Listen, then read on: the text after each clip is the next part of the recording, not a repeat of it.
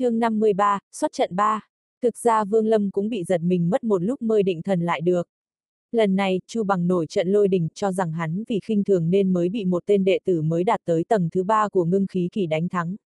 Vì vậy mà hắn không nói lời nào, lập tức xuất ra thông thiên cự mãng tay bắt quyết. Cự mãng liền kêu lên một tiếng, đang định mở cái miệng khổng lồ ra. Vương Lâm lại một lần nữa sử dụng dẫn lực thuật vỗ một cái. Cự mãng rên lên một tiếng, thân thể nhất thời tiêu tán. Chu bằng mặt tái nhợt không còn chút huyết sắc phun ra một ngụm máu tươi, thân thể lại một lần nữa bắn ra xa. Hắn vừa mới rơi xuống đất lại lập tức xông lên thạch thai, không để ý tới vết máu nơi khóe miệng, xé ngay áo ngoài, giựt cái tiên phù đang treo trước ngực xuống. Ngay lập tức khí thế trên người hắn bốc lên, mái tóc dài tung bay một cách quỷ dị. Vương Lâm, vừa rồi không tính, ta chưa xuất ra hết thực lực của bản thân. Chúng ta lại một, đến bây giờ, Vương Lâm đã thực sự tin tưởng vào thực lực của bản thân.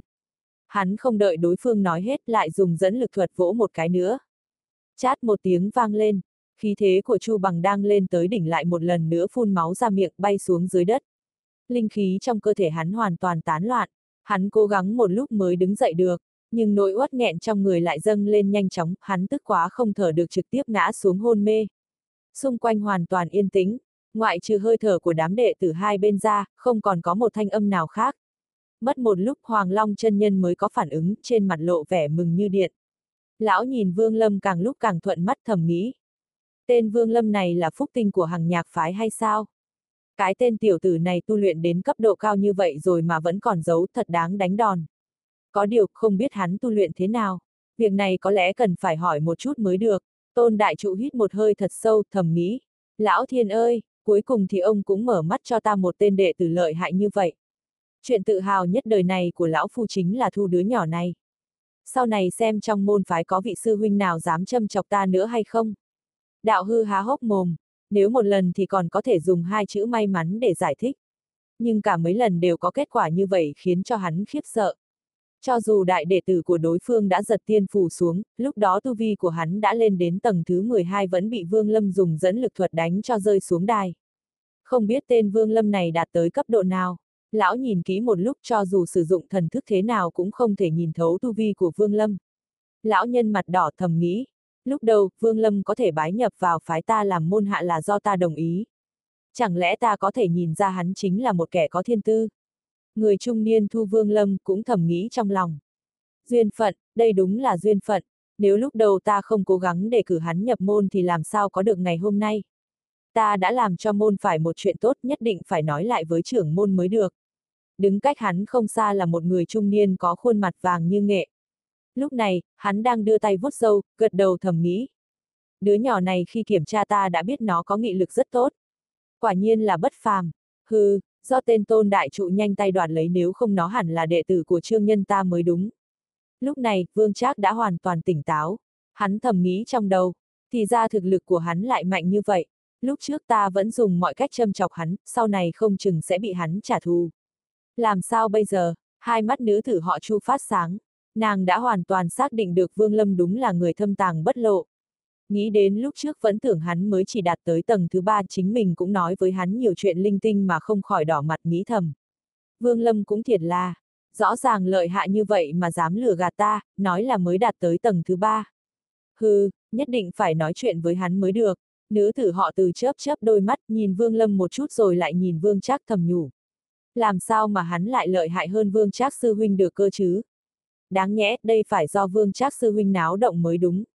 Có điều, Vương Lâm cũng thật lợi hại, đối phương là đại đệ tử của người ta mà tát cho rơi xuống những ba lần. Thì ra Vương Lâm vẫn giả chưa ăn thịt cọp, đúng là hèn hạ, cũng may trước đây ta không cười nhạo hắn, nếu không thì, hắc hắc, trước kia đám sư huynh đệ vẫn cười hắn để xem bọn họ có còn bình tĩnh được nữa hay không. Một tên đệ tử nội môn cười thầm, liếc mắt nhìn mấy vị sư huynh đệ xung quanh. Xong hết rồi, trước kia ta vẫn hay châm chọc cười nhạo hắn, bây giờ mới biết hắn chỉ cần một ngón tay cũng có thể giết chết ta. Mẹ kiếp, ngươi có tu vi cao như vậy, tại sao lại phải giả vờ như một người yếu làm gì? Đúng là đồ vô sỉ. Từ đám đệ tử ký danh vẫn hay cười nhạo Vương Lâm là hắc tâm vương đến những tên đệ tử nội môn vẫn hay chế nhạo hắn, lại càng sợ hãi. Vương Lâm chắc chắn là một kẻ tốt bụng, lúc trước ta vẫn hay cười nhạo hắn nhưng có lẽ hắn vẫn không để ý trong lòng. Nhất định Vương Sư Huynh cũng không chấp nhặt đối với ta. Một tên đệ tử nội môn từng nhiều lần cười nhạo Vương Lâm đang suy nghĩ. Tam sư huynh phụ trách phòng luyện đan, hít một hơi thật sâu, thầm nghĩ. Nghe nói Vương Lâm và Vương Hạo là thân thích lại có giao tình không tệ lắm. Làm như thế nào bây giờ? Nếu là ba ngày trước thì cùng lắm là ta bán cho hắn một chút nhân tình thả Vương Hạo ra. Nhưng bây giờ, ôi, Vương Hạo đã biến thành như vậy. Một khi hắn đi tìm Vương Hạo nhất định ta sẽ phải gánh chịu lửa giận của hắn.